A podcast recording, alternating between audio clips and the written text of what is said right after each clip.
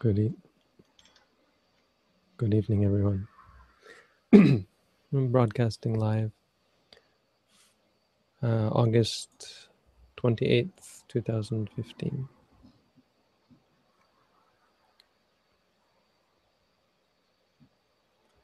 Today we have a quote.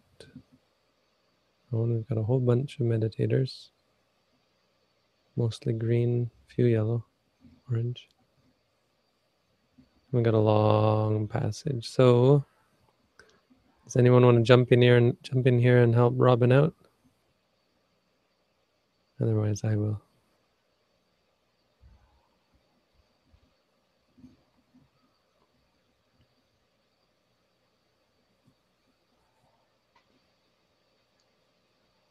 How many passages are there? One, two, three, four. Wait. One, two, three, four, seven, eight, nine, ten, eleven. Eleven, no? All right, Robin, you do the first six. One, two, or the first five. One, two, four, five. You do down to.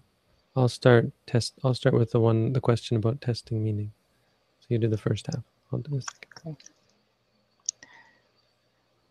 Bharadwaja asked the Lord, What good Gotama is of great help in the attainment of truth? We are asking about the thing that is of great help in attaining of truth. Striving, Bharadwaja, is of great help in the attainment of truth. For if one does not strive, one would not attain truth. But if one does strive, one will attain truth. But what is of great help to striving? Weighing things up is of great help in the attainment of striving, for if one does not weigh things up, one would not strive. But if one does weigh things up, one will strive. But what is of great help in weighing things up? Making an effort is of great help in weighing things up, for if one does not make an effort, one would not weigh things up. But if one does make an effort, one will weigh things up. But what is of great help in making an effort? Desire is of great help in making an effort, for if one had no desire, one would not make an effort. But if one desires, one will make an effort. But what is of great help in generating desire? Approving of things is of great help in generating desire, for if one does not approve of something, one would not generate desire. But when one approves of something, one generates desire. But what is of great help in approving of things? Testing the meaning is of great help in approving of things, for if one does not test the meaning, one will not approve of things. But if one does test the meaning of the meaning, one will approve of things. But what is great help in testing the meaning? Remembering the Dhamma is of great help in testing the meaning, for if one does not remember the Dhamma, one could not test its meaning. But if one does remember the Dhamma, one can test it. But what is of great help in remembering the Dhamma? Hearing the Dhamma is of great help in remembering the Dhamma. For if one did not hear the Dhamma, one could not remember it. But if one does hear it, here, one can remember it. But what is of great help in hearing the Dhamma? Lending an ear is of great help in hearing the Dhamma. For if one did not lend an ear, one would not hear the Dhamma. But if one does lend an ear, one will hear the Dhamma. But what is of great help in lending an ear? Drawing close is of great help in lending an ear. For if one did not draw close, one could not lend an ear. But if one did draw close, one can lend an ear. But what is of great help in drawing close? Visiting is of great help in drawing close. For if one did not visit, one could not draw close. But if one does visit, one will be able to draw close. Then what is of great help in visiting? Faith is of great help in visiting. For if one did not have faith, one would not visit. But if one has, has faith, one will visit.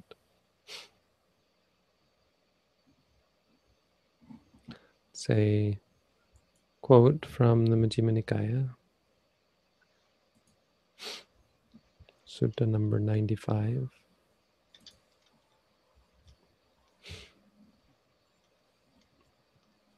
The Canki Sutta.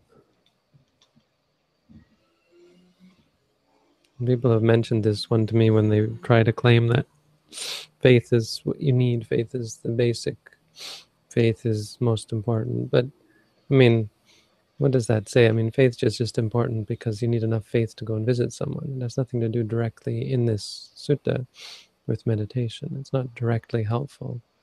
It's just if you don't believe someone's useful, someone's helpful, if you don't believe in someone, you won't go visit them.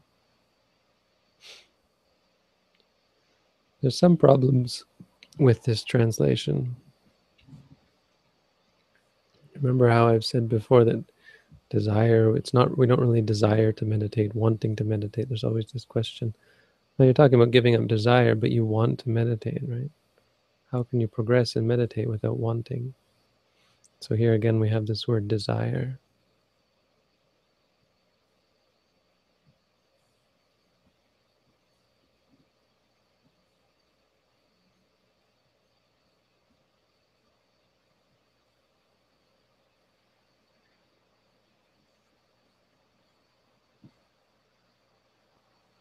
This is a neat uh, sutta for another reason, because it talks about uh, preserving, preserving the truth.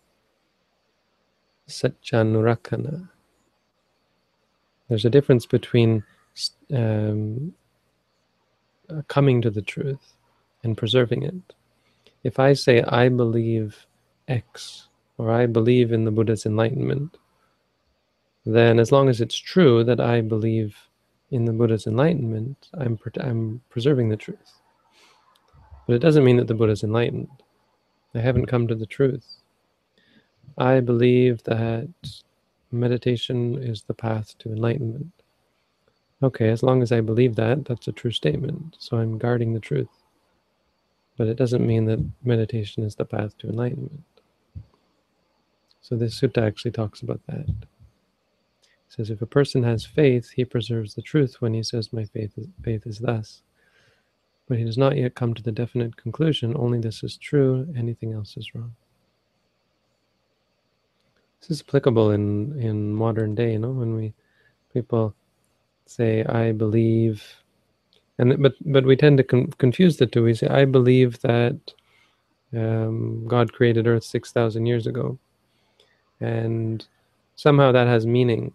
There's this idea that that somehow has meaning, and therefore it has to be uh, respected. It doesn't really have to be respected. I mean, modern scientists don't really respect that that belief because there's no basis in the truth. They've preserved the truth insofar as they've claimed that it's a belief, but that has nothing to do with whether the statement is true or not.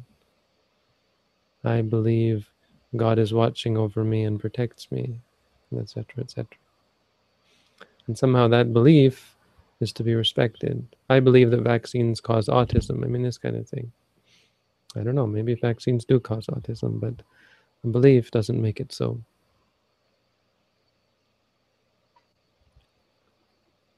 But that's not our quote. Our quote is about a link, a chain. And the Buddha is good at chains as well. He's good at saying what leads to what, right? Paticca Samuppada is, of course, the best example. But before all of this, he's he's given a, a different kind of chain. He's given the chain of practice. And it has to do with someone going to see someone, going to see a bhikkhu, and the venerable gives him practice him teaching and then he goes and investigates his mind once he investigates them. No no he investigates the the monk right? Then he places faith. One and this is interesting because it talks about faith. Remember the the last link in the chain is faith. So then if we asked what what leads to faith the sutta actually talks about that as well. So he's yeah he questions he sees this this bhikkhu who he might go and listen to, and he says, "Is this guy worth going to see?" And so the householder goes and investigates. Is this guy uh, obsessed with greed, obsessed with anger, obsessed with delusion, such that not knowing he might say, "I know," or while not seeing, he might say, I see, or he might urge others to act in a way that would lead to their harm and suffering for a long time. And so he investigates. And once he investigates, then he gains faith. Once he gains faith, then he respects. Once he respects, then uh, he listens. Once he listens, then he examines. Once he examines, then he gains reflective acceptance of those teachings. And then zeal springs up. Once zeal springs up, he applies his will. Having applied his will, he scrutinizes. Having scrutinized, he strives. Resolutely striving, he realizes with the body the supreme truth and sees it by penetrating it with wisdom.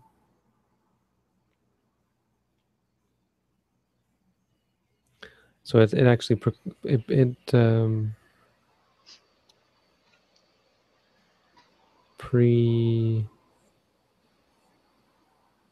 what do you call? It comes before the list and it, it actually says exactly what's in the list but it says it in the other direction. So the list that we've got is the other way. So this is Bhikkhu Bodhi's words. They're a bit better I think. Zeal instead of desire. But chanda, the word is chanda there. And chanda doesn't really mean zeal. Chanda, if you look in terms of the four uh, iddhipada, if you want to succeed in something, you have to, in a sense, want to do it, right? But you don't need exactly to want to do it. I mean, it's just a matter of manner of speaking. You need the contentment or the intention to do it. This is what chanda is, the inclination to do to do something. You have to be inclined in that direction. This doesn't require desire.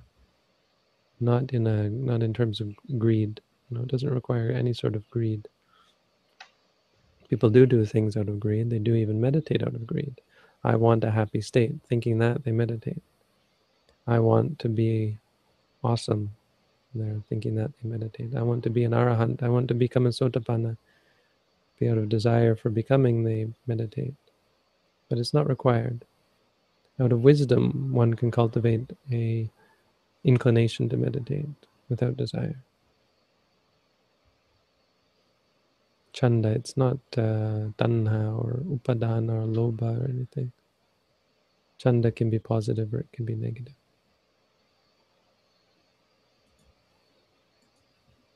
The other one is this weighing things up. Um, Bhikkhu Bodhi gives, I think, a more, I mean, it's not wrong, it's just a weird translation. The word is scrutiny. Hmm? Tulana, is that what, what is it? Canki Sutta.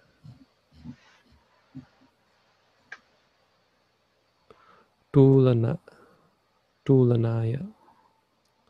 It, it has to do with weighing. I mean, technically that's what it means, but scrutinizing, weighing is, you know, it's a good metaphor, but discerning, discriminating.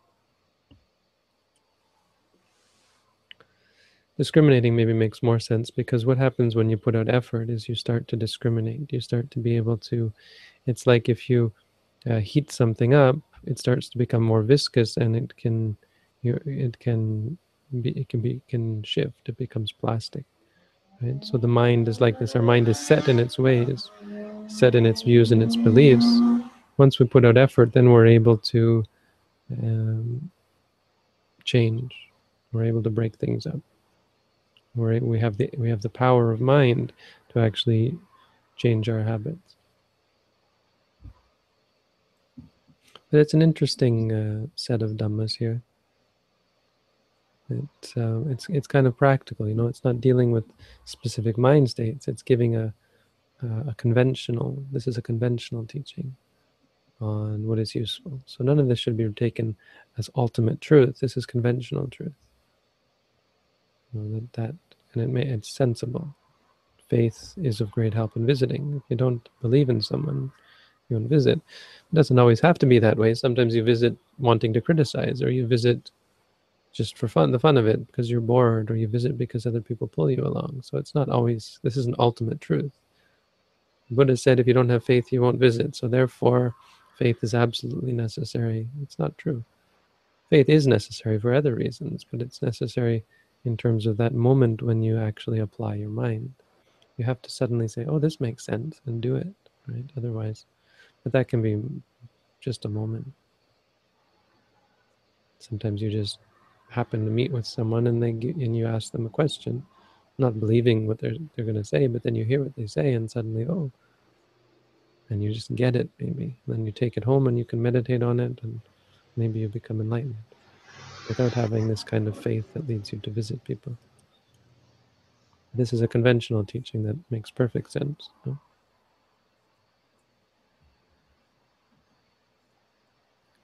Anyway, I think I'll leave it to the Buddha to have answered these questions quite well. You see, the Buddha had to answer lots of questions as well. So we're only doing what is the what is in line with our tradition.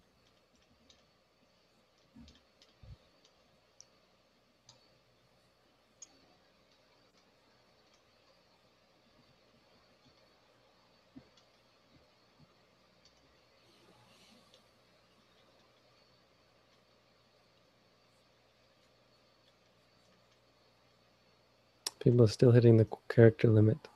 I think that's kind of good. It means you have to keep it short and sweet.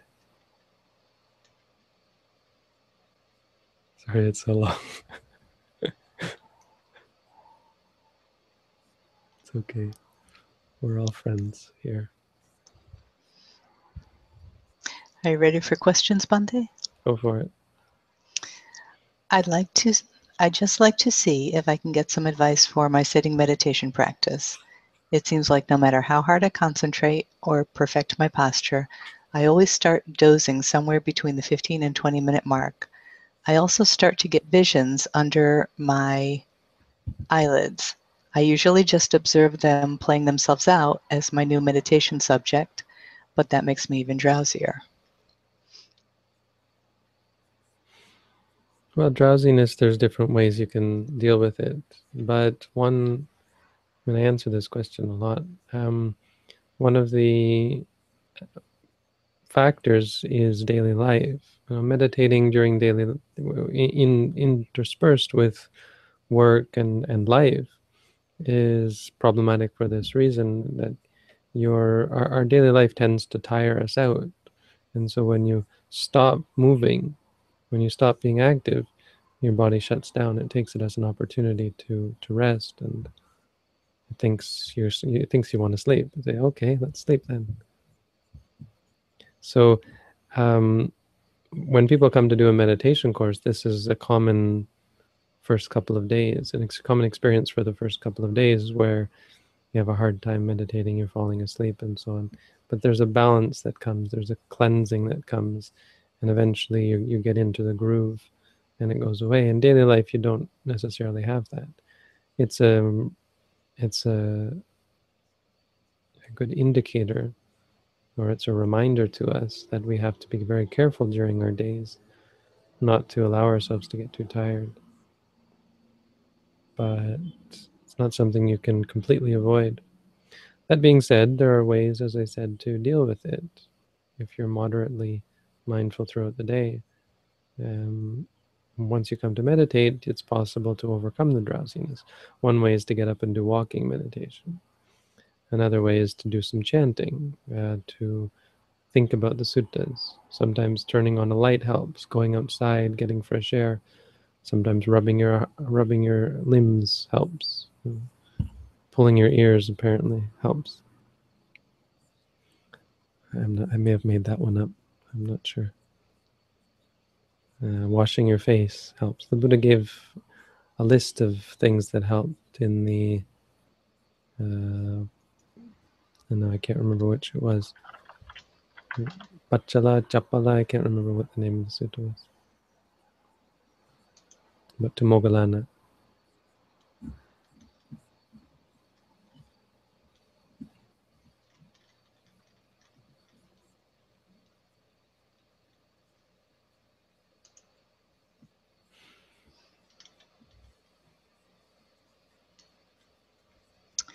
Does having magical power mean that you have enlightened or on the path of enlightenment? You are enlightened.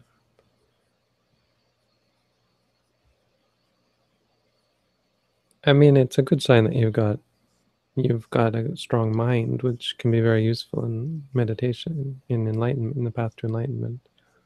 It's not a sign that you are enlightened. I mean, it's it's it's a sign.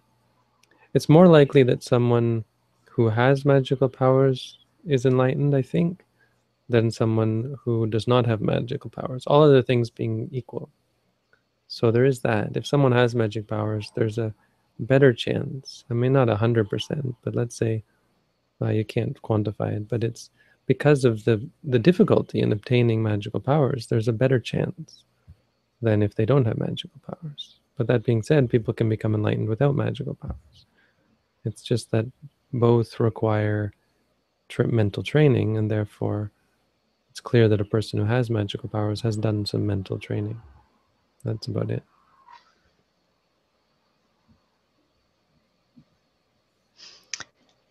How can someone cultivate faith towards oneself and others?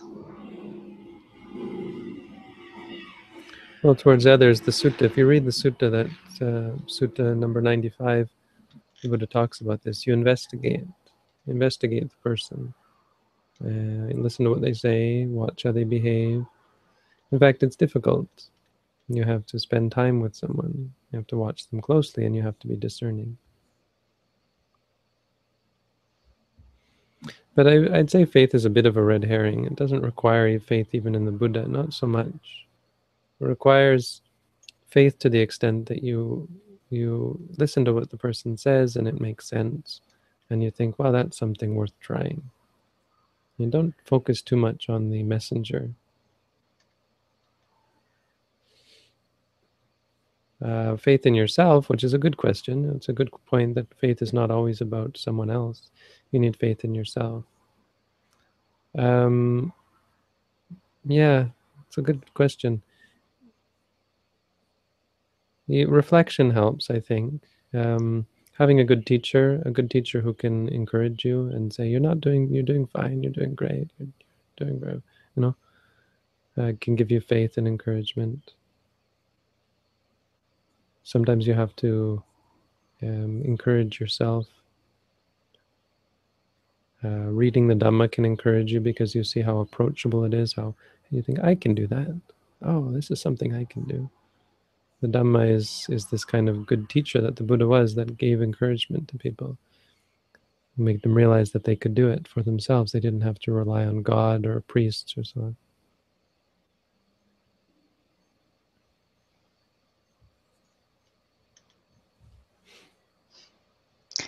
What should I do when people keep asking me to go to church?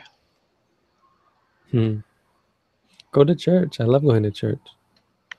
Go and then ask the ask the, the guy at the front or the person at the front lots of questions.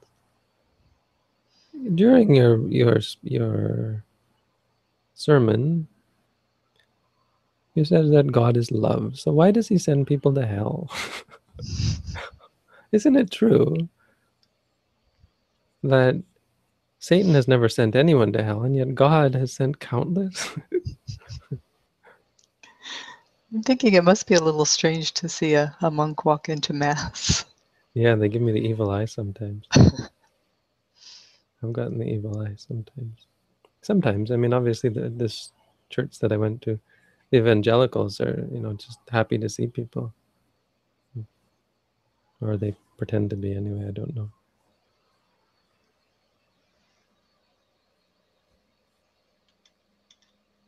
Don't don't worry. Go to church. Go to church or not, but don't let it be because I'm Buddhist. I can't go to church. The Buddha always went to other people's religious places to to talk with them. I mean, the Buddha didn't go so much to listen, but disciples did. Ananda would sometimes go, and other monks would go to talk with and listen to what they have to say and ask them questions. You know, it seems to be very much a thing. There's no sense that they're not our religion, so they are, you know, bad. It wasn't that. Um, there was no sense of of difference. You know, people had differences of opinion, and there was right and there was wrong, and that's what it is, right? There's right and there's wrong. If Christians say good things, we'll go and we'll agree with them. Uh, so read the Sermon on the Mount and talk to your pastor or your priest or your whoever, rabbi, about the Sermon on, oh no, Rabbi, not Sermon on the Mount, but Christian people about Sermon on the Mount. If it's a rabbi, talk to them about Solomon. He was kind of cool. It's a bit weird. I mean, Solomon seemed to believe that uh, not everything is pointless. Everything is pointless. Yada yada yada. Therefore, we should pray to God. I mean, it's a bit of a non sequitur, really. I, I guess I can understand where he's coming from, but I don't know. Well, obviously, I do know it's a bit. It's a bit uh, forced, I would say. Everything is pointless, nothing has meaning, therefore believe in God. I mean, why would you believe in the guy who made this pointless universe? the universe is pointless and life is pointless. Wouldn't you blame the guy and think, dude, what were you thinking? There are three theories on, I don't know if you heard this one, there are three theories on the evolution of the universe or the the evolution of, of how we got to where we are today. The first one is called intelligent design. The other one is called, at least as far as humans go, as far as as far as uh, biology goes, it's called natural selection. So we're talking about the evolution of mankind. The first one is through intelligent design. We got here through a designer who had great intelligence enough to create and design and create. Second one, natural selection. So just through um, things that work, sticking around, things that didn't work, dying out by process of elimination. What's left is is that which works, or one way that things work. And the third one is uh, unintelligent design. The Buddhists favor this one. We're here because we're not very smart. We designed and created this trap that we've caught ourselves in. More questions? I think so. Did I even answer the last one? I don't remember what they were asking. The question was, um, what should I do when people ask me to go to church? Oh, so, yes, yeah. you answered the question. Just, just one funny thing, you know, there's so much on the news in the US about all these different presidential candidates and mm-hmm. Donald Trump is just constantly on the news and they're asking him his favorite Bible quote and apparently that's the thing they do with all the candidates too. Mm-hmm. You know, so they can all show what good Christians they are. And I thought, what if there's a poor Buddhist candidate there? What's he going to say? What was Donald Trump's favorite they quote. yes, they were asking him what his favorite quote was. Um, well, his answer was that it was too personal. He didn't want to discuss it, but he had one. He thinks the Bible is a very good book, but he just didn't want to discuss his favorite quote. That sounds like a lie to me. Yeah, he. he Your favorite uh, quote is too personal. Come on. It's too personal. He didn't want to discuss it. That's the kind of thing you'd say if you'd never read the Bible. How many Christians don't read the Bible? So to have a favorite quote Yeah. How should an object of meditation be selected and how long should one stay with that object? Depends what your goal is. The objects of meditation that you choose are um, generally samatha meditation. So then it's based on your character type. There are six different character types. You have to have a good sense of which one you are and therefore which one is going to be useful for you generally you use a you have a teacher select your meditation object. Now, if you're talking about vipassana, of course, we don't select; we use reality. So then, selection becomes a matter of what's present. And if there are more than one thing, more, if there's more than one thing present, then you would select that which is clearest. Now, you would also it's also recommended that um, you pick a base meditation object, something that you can come back to as a default. And for that, we choose the stomach. It's just a good it's nothing special, it's just always there, so it makes a good base default object.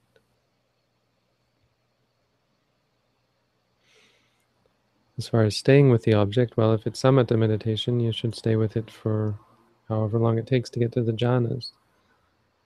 Could be months, years, even. No, not years, but months. Um, if it's vipassana meditation, you can stay with it until it disappears. You can stay with it until it doesn't disappear and it's clear it's not going to disappear. So if it's pain, you might stick with it for a while and then just realize it's not going to go away and say enough and go back. Or you might be listening to something and eventually your mind has had enough and it's no longer uh, drawn to the sound. So then you can come back. But otherwise, you try to stay with it until it disappears.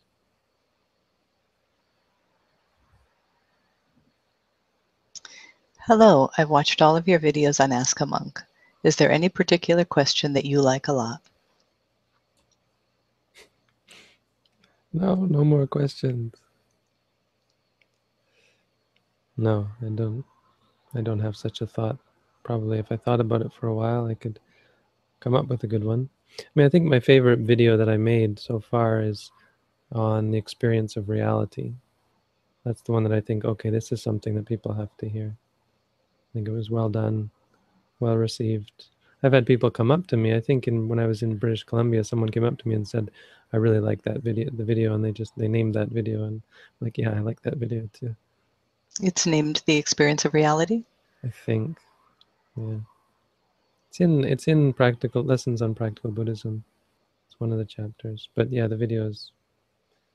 Yeah, it's about um,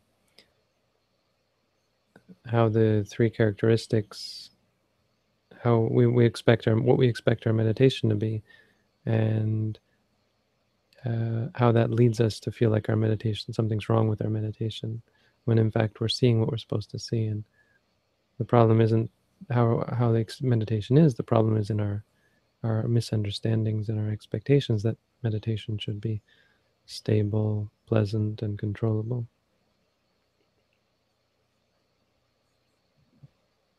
But favorite questions? No.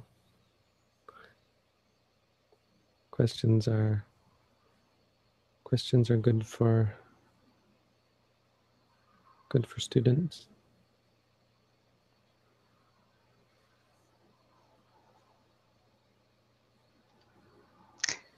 I have a problem that I cannot sleep after meditation. My mind becomes too active.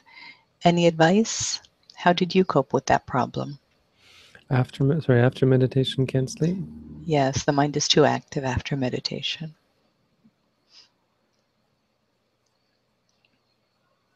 Why don't I even see that on here? Um, oh, I didn't scroll down. Oh, there we are. Okay. Yeah. yeah, so someone is too active, someone is too tired. Well, if you're too active, you can lie down. Yeah, but you have you lie down and you don't sleep. Well, don't worry about it. Sleep isn't a problem. Just stay awake all night if you have to.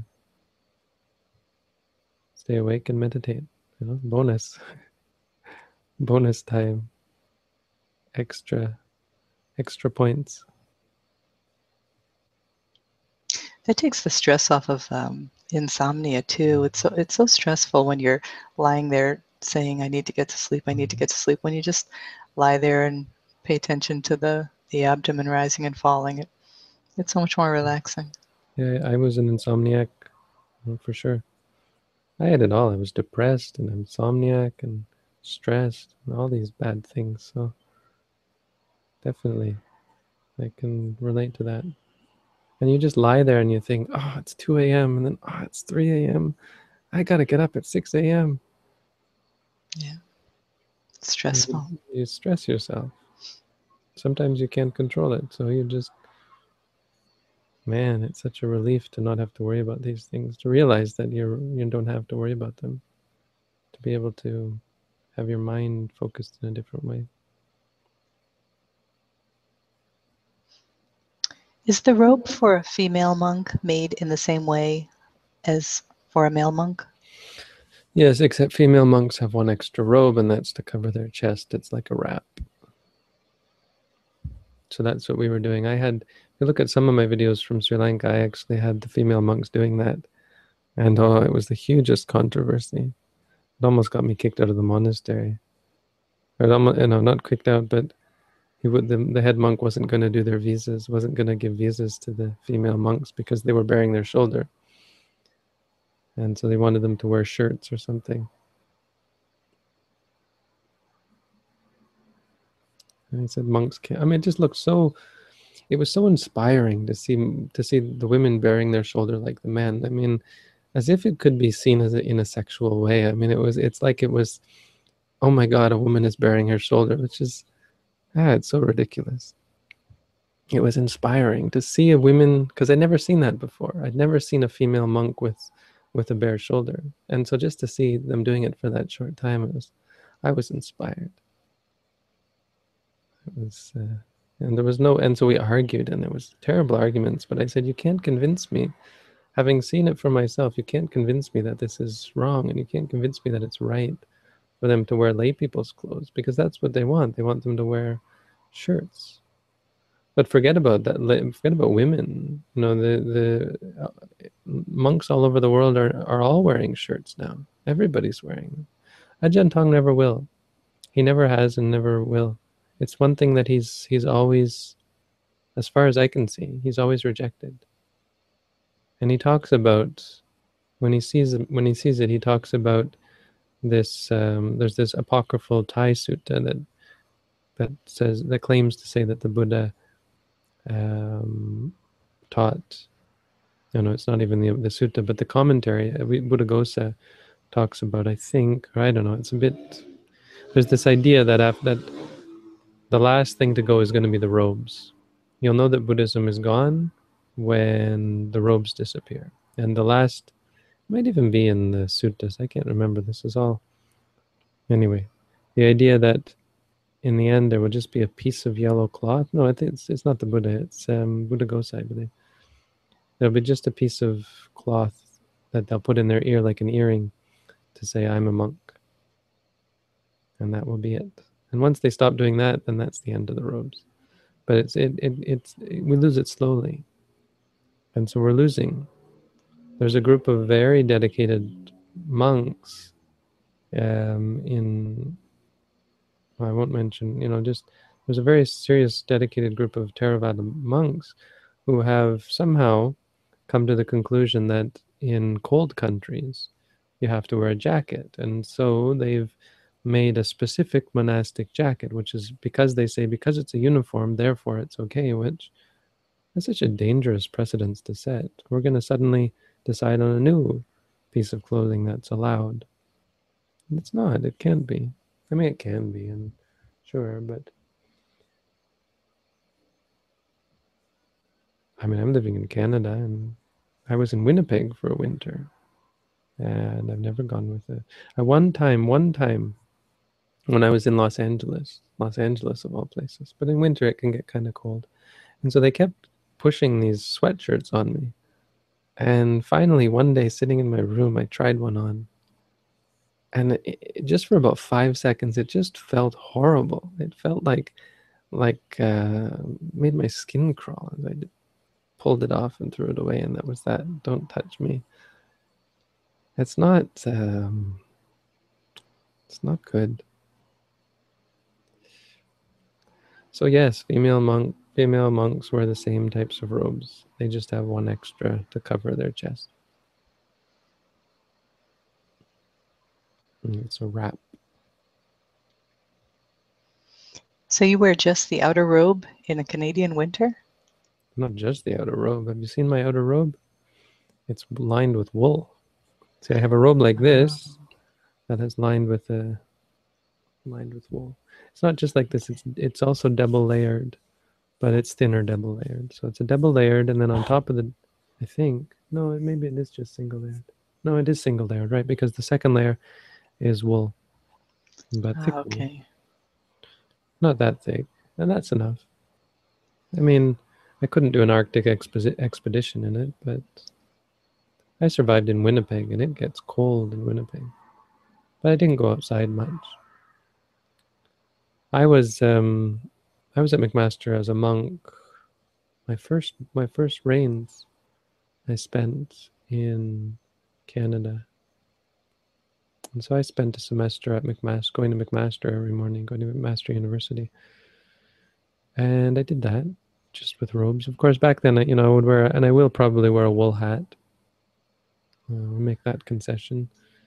And they have these wool vest kind of things that only go over one shoulder, but they cover your chest. I used to wear those. I, I don't I don't anymore. Um, I don't really feel feel the need. My outer robe is thick, thick enough, thick as anybody's jacket. I think worse would be the rain, but then you have an umbrella, right?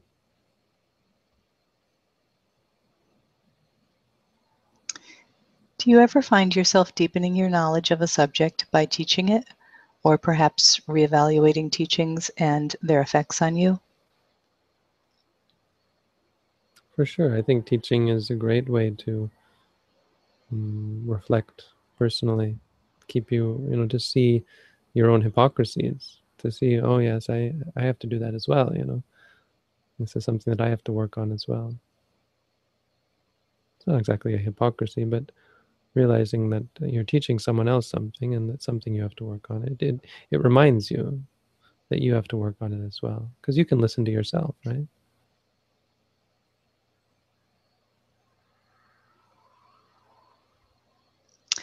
Do you think sleeping on the floor instead of a bed would help my practice or not matter? I think it does, yeah. Keeps you alert, keeps you from getting to... The Buddha even recommended sleeping on, on uh, it was like sleeping on chaff, I think, you know, having like a mattress that's just, I guess, uh, you know, the wheat or rice husks, I think, which is not very comfortable at all. And then a wooden pillow. I think at one point he recommends a wooden pillow. I tried a wooden pillow once. I don't think I'm that hardcore. I've never seen I'd... a monk put some, but I think it's in there somewhere where the Buddha recommended a wood pillow. I think I'd rather go without a pillow than have a wood mm. pillow. Well, the point is keep your head a little higher. Mm. Uh, there's something about that.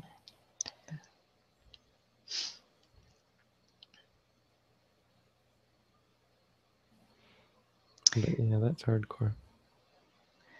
What was the controversy and opposition that Venerable Ajahn Brahm faced when lobbying for bhikkhuni rights? I don't understand the resistance. I'm not the one to be asking this question, but I do have the answer. I have an, an answer as an outsider. So let me preface this by saying it's not really uh, my business, but as I, I could say that as um, a precedent or as an example of something that can happen in monastic communities, it's of interest to us. But you know, otherwise, it's kind of just gossip because it's in many ways it's not any of my business or any of our business actually. But so let's take it in that light and look at it, um, because the question might arise that are monks a bunch of bigots? Um, you know, and that was the big thing that it seemed like the monks were being bigoted. But there's two sides to it. Uh, on the one hand, yes, monks can be quite bigoted, and I think there was some of that involved in this case. Um, again, these people are all still living and practicing, so if they read this, they might get quite upset by what I'm saying. But I think I would go out on a limb as saying that many monks, Western monks as well, are bigoted in this in this regard. I've heard both Western and Asian monks tell me to my face. I mean, I'm not to my face. I'm not a woman, but to tell me, usually in confidence, because they think he well, he would never go on the internet and tell people um, that women have problems. Women have special problems that are harder to resolve and make them less.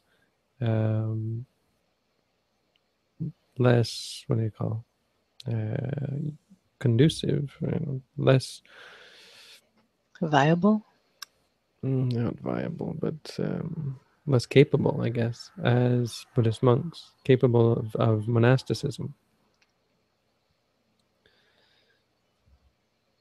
Uh, so, I mean, to me, that's bigotry. I don't think that's something the Buddha ever said, and I don't think it's something that we should say. I think it's a bit ridiculous as well because the majority of people who in Asia who come to practice meditation are women. I mean, there's other reasons for that. Men are off working, but it's not the only reason. Men, Asian men in Asia, can be in some of these societies uh, far and beyond not interested in religion or Buddhism. Um, but in the West, I don't see any difference at all I, if anything, I would still have to say that women make better meditators. So the idea that they wouldn't make good monastics, I mean, there's some arguments that based on stereotyping, women are, you know, uh, I don't know, They're they're they're less uh, direct in their approach. So they're more because they don't have the strength. So there's this argument that men, because they've you know for thousands and thousands of years had the physical strength, therefore they approach problems directly, whereas women uh, are criticized as being potentially conniving. So the the point is that they say women women can't get along. Who said this? Someone said uh, someone was joking about this, and they said women just can't get along. They always fight. I don't remember. I mean, it was meant in in jest. I think I don't remember what the context was, but it was anyway there's so there's this belief i mean i'm not saying i certainly don't subscribe to that but it does in, seem to carry out in certain instances female monastics do seem to have in practice trouble getting along um, i mean that's what they'll tell you that they the, the culture you know because we're all culturally brainwashed and so culture has led them to be less direct in their dealings, and so they create different. But I mean, whatever. I've you know talk about direct. I've seen men. I've saw a monk punch another monk in the in the dining room in front of all the monks, start pounding on the other monk and gave him a bloody nose. So talk about direct. I don't think you'd find a woman monk doing that, right? So better or worse, I don't know.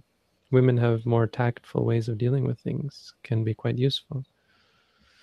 Um, Right. So anyway, I haven't gotten very far in answering it, but I think there is that that part of this problem.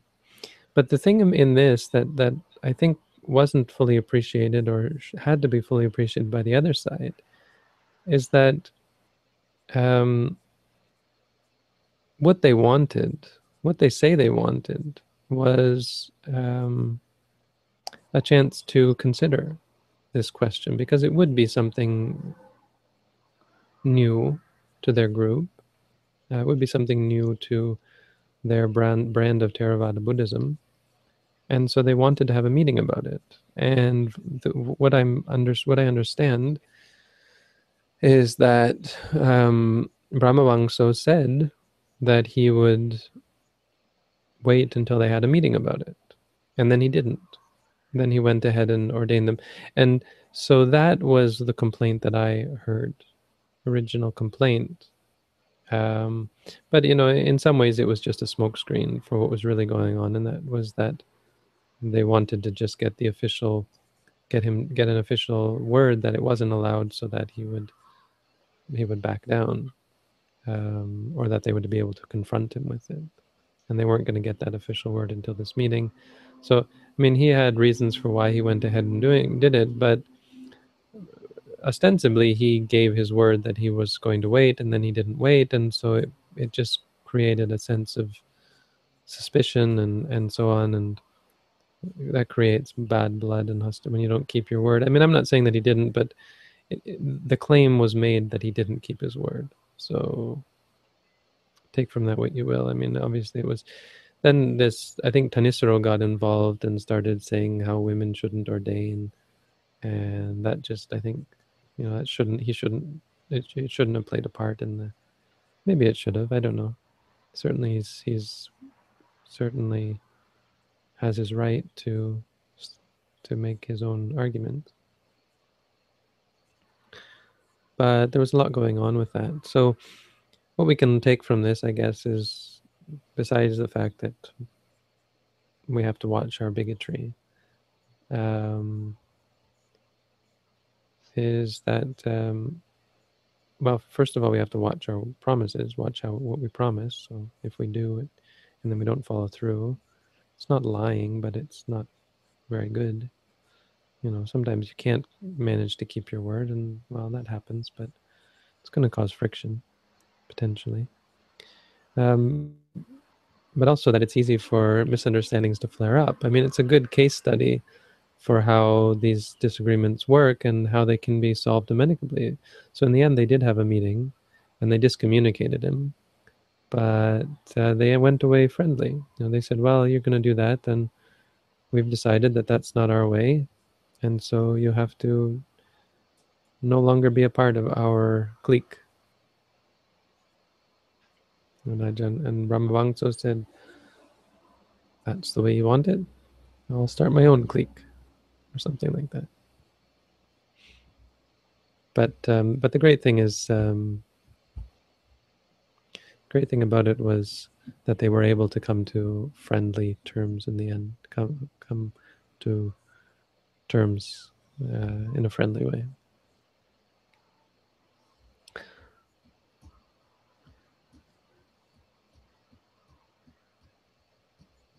Oh wait, you didn't ask about the actual ordination, right? I read that wrong.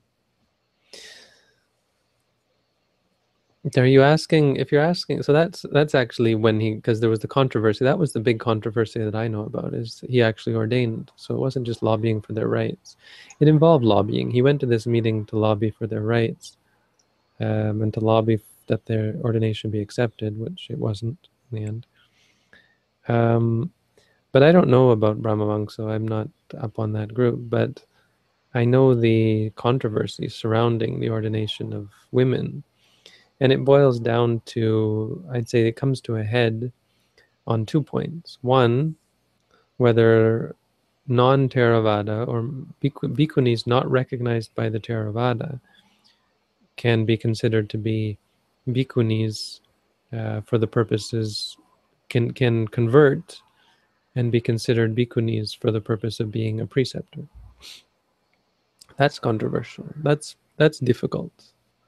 Um, and the other point, alternatively, is whether we can accept the Buddha's words um, that bhikkhus can ordain bhikkhunis as being um, still in effect.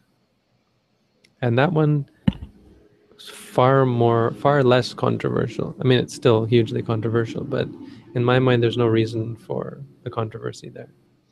And I've written an article on it on my web blog. It's probably buried by now. I don't think anyone's read it, but if you want to read my take on it, you can probably search my blog for bhikkhuni and find it. Maybe someone can do that now and post us a link. Um, I argued for like two hours with a top scholar in Thailand, and we just couldn't make each other see our points of view. He was adamant and a bit condescending as well. Uh, that I would even think that it that the Buddha's words on because the Buddha said bhikkhus can ordain bhikkhunis, which means see the controversy is uh, it, it centers around whether you can whether a bhikkhuni can actually come into being in this day and age. Because in order to ordain a bhikkhu, you need another bhikkhu. So if there's no more bhikkhus left, then no more bhikkhus can ordain. It's a technicality. Once you have no bhikkhunis, the question is, can you ordain a new bhikkhuni? So one way is to say, well, we do have bhikkhunis. They're not called Theravada bhikkhunis, but they keep the Vinaya. Um, so there's that. Uh, but that, but to me, that is too difficult because to get acceptance through that means um, I think you're going to have a real hard time. Especially, yeah, you have a real hard time. But the other way is to have bhikkhus ordain bhikkhunis. Because you have the Buddha's words that bhikkhus can ordain bhikkhunis.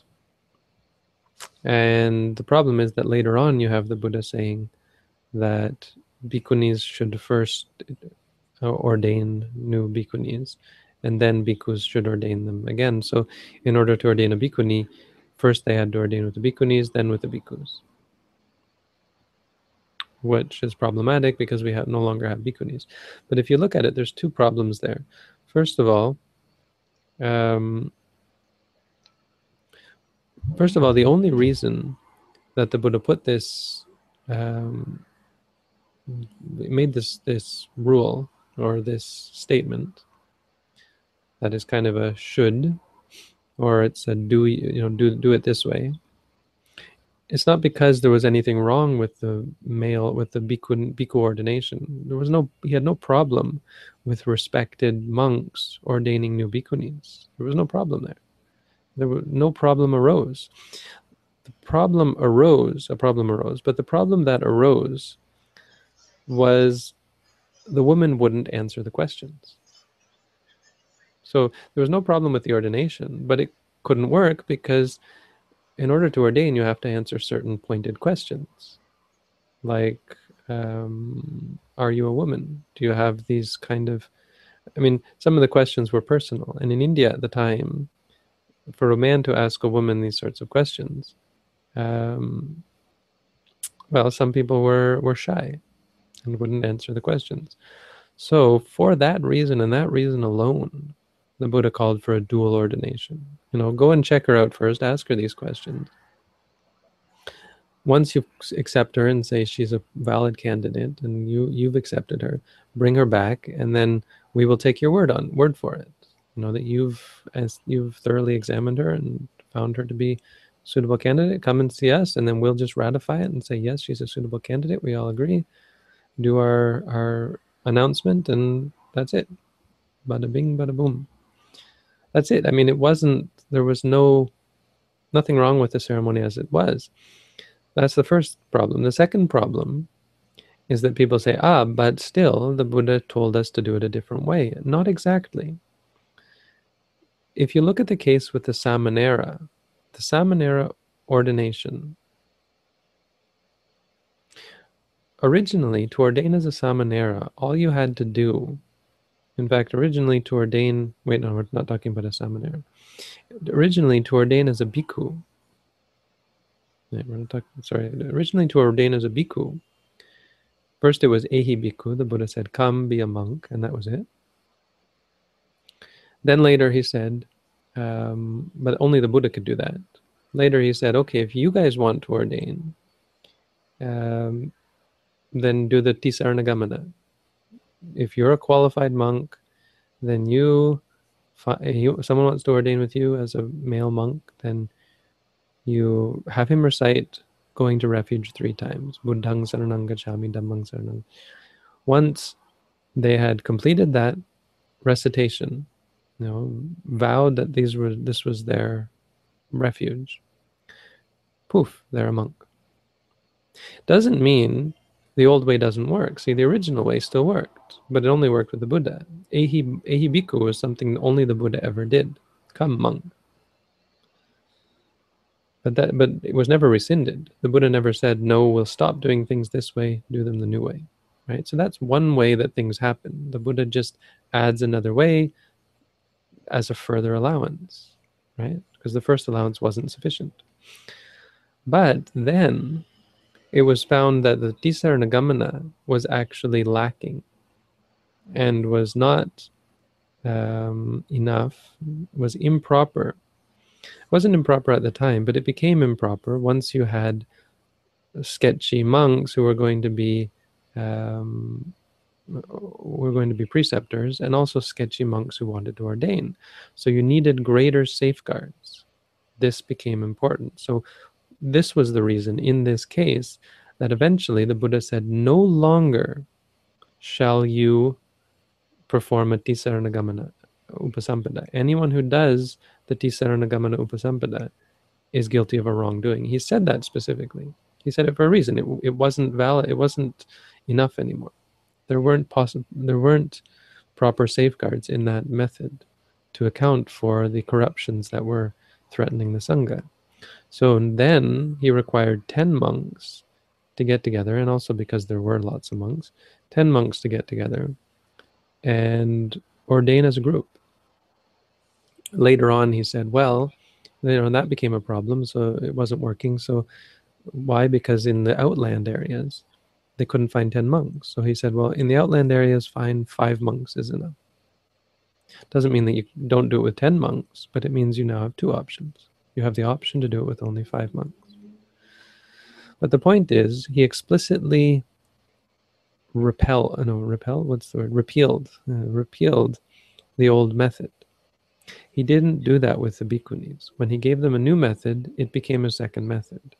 Didn't mean, I mean, it, it, it, it seems to imply that, and this is the argument in the controversy, but from a literalist point of view, from a, a, a Vinaya point of view, it's perfectly reasonable. It's, it's completely open.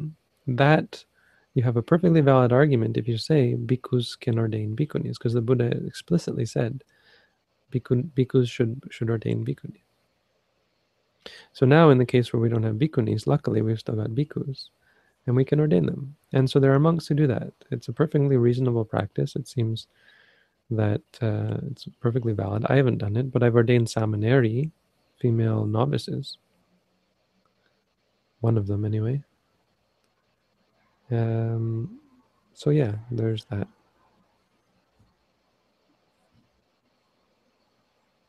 More questions? Yes.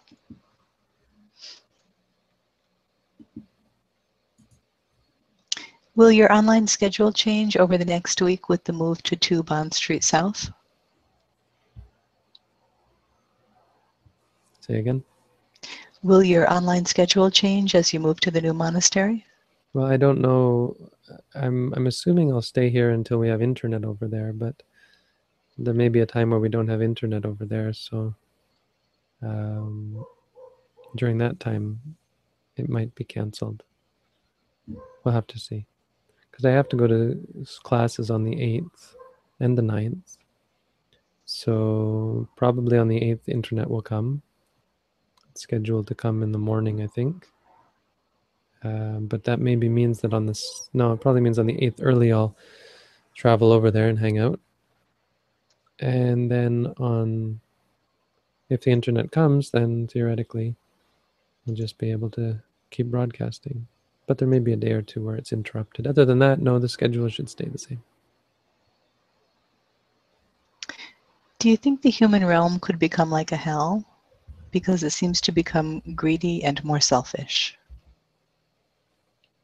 No, I mean, it could get worse, but hell is pretty bad.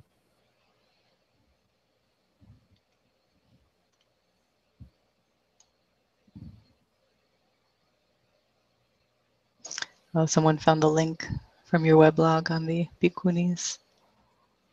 No, they found a different one. Oh, okay. 2009.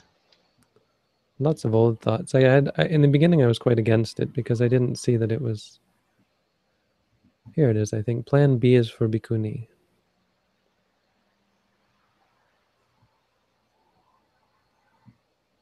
No, that's not it either.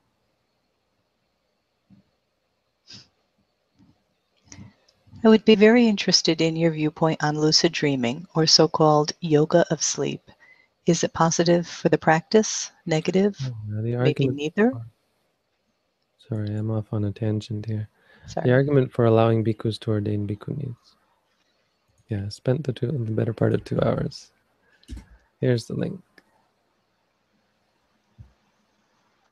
And it was someone criticized it as being far too uh, obsessed with legal legalities, technicalities. But um, I mean, that's the point. The people who are against this are the people who stick to technicalities.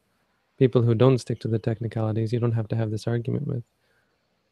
Of course, I had this argument and it still didn't work. But I've had I had a Thai woman tell me to my face that I was wrong. That that, it's not possible for bhikkhus to ordain bhikkhunis and it was because her teacher who has a phd said it's you know anyway the commentary to the Milinda Panha is what changed it for me. Bhikkhu Bodhi wrote an article, and I wasn't that couldn't that um, I didn't find his article that compelling or what's the word? I wasn't really impressed by his article. It was a bit, I don't know. I mean, some of it was was good, but it wasn't what I wanted to say. So, uh, but that point he made, that the point is one of the top scholars in Burma, the, what I just told you about the bhikkhunis and, and how it's therefore possible, was it came from one of the top scholars, well, like a Tipitakadhara, one of the monks who memorized the Tipitaka in Burma, who was hugely respected. He wrote a commentary to the Milinda Panha. And in the commentary to the Milinda Panha, all written in Pali, he uh, he says this. He gives this argument. And Bhikkhu Bodhi sent me the argument in Pali, I think. No, he didn't. Bhikkhu, I, I, talked to Bhikkhu Bodhi about it. I eventually got someone, someone actually sent me a copy of it. Uh, sent it from Japan or America, well, a professor who'd done a copy, and I also got a copy from MCU in Bangkok. Uh, so I was looking at the commentary and seeing what it said. Very interesting. I think Bhikkhu Bodhi had it in English. Anyway, back to questions. I would be very interested in your viewpoint on lucid dreaming or so called yoga of sleep. Is it positive for the practice? Negative? Maybe neither? No, I don't have much to say on it. Is playing violent video games detrimental to one's practice? Because they're violent or because they're video games? I think more because they're video games than because they're violent. I'm not convinced that violence in video games necessarily makes you more violent, except insofar as it has frustration value and addiction value. I think that's more likely. I suppose, I mean, what it does is it gives you the, uh, it walks you through the process of committing violence. But that's perfect, that's completely neutral, you see? It still requires the anger and the desire to hurt, you know, the the quashing of your own compassion for others. Now, that's not required to kill something, um, you know, something digital. So, but for a person who, who suppose two people give rise to the idea to commit violence, well, the person who's been practicing it online would have a much easier time because they've got the physics of it down. They've got, or not the physics, but they've got the engram. You know, it's ingrained in their mind this, this uh, how to do it or how it would go. So those those kids who shot up schools and and and people who do commit kids who do commit violence, um, there's an argument that could be made. It doesn't make you more violent, but it it makes it easier and more. It provides you encouragement to act out on violent tendencies. I think you could argue for that. But it's not, you know, it's not like you killed someone that's bad karma, right? I don't, I think that's what you have to say no, no. No. Because if you've ever killed a living being, you know how much different that is. It's a totally different thing. But uh, yeah, video games something you have to watch out for. They can be terribly addictive and lead to short attention spans or um, short tempers because you know, they have such they give you immediate rewards right points free lives whatever they give you treasure so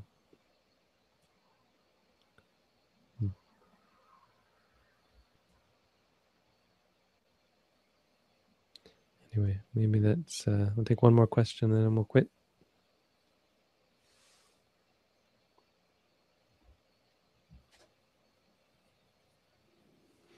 we have a last question? We are all caught up on questions unless one comes in real quick. All right. Then let's quit. Okay. Thank you, Bhante. Thank you, Robin. And thanks everyone for listening. 31 viewers on YouTube. It's amazing that we get so many every night. That's nice. Good stuff. Okay. Good night. Good night, all.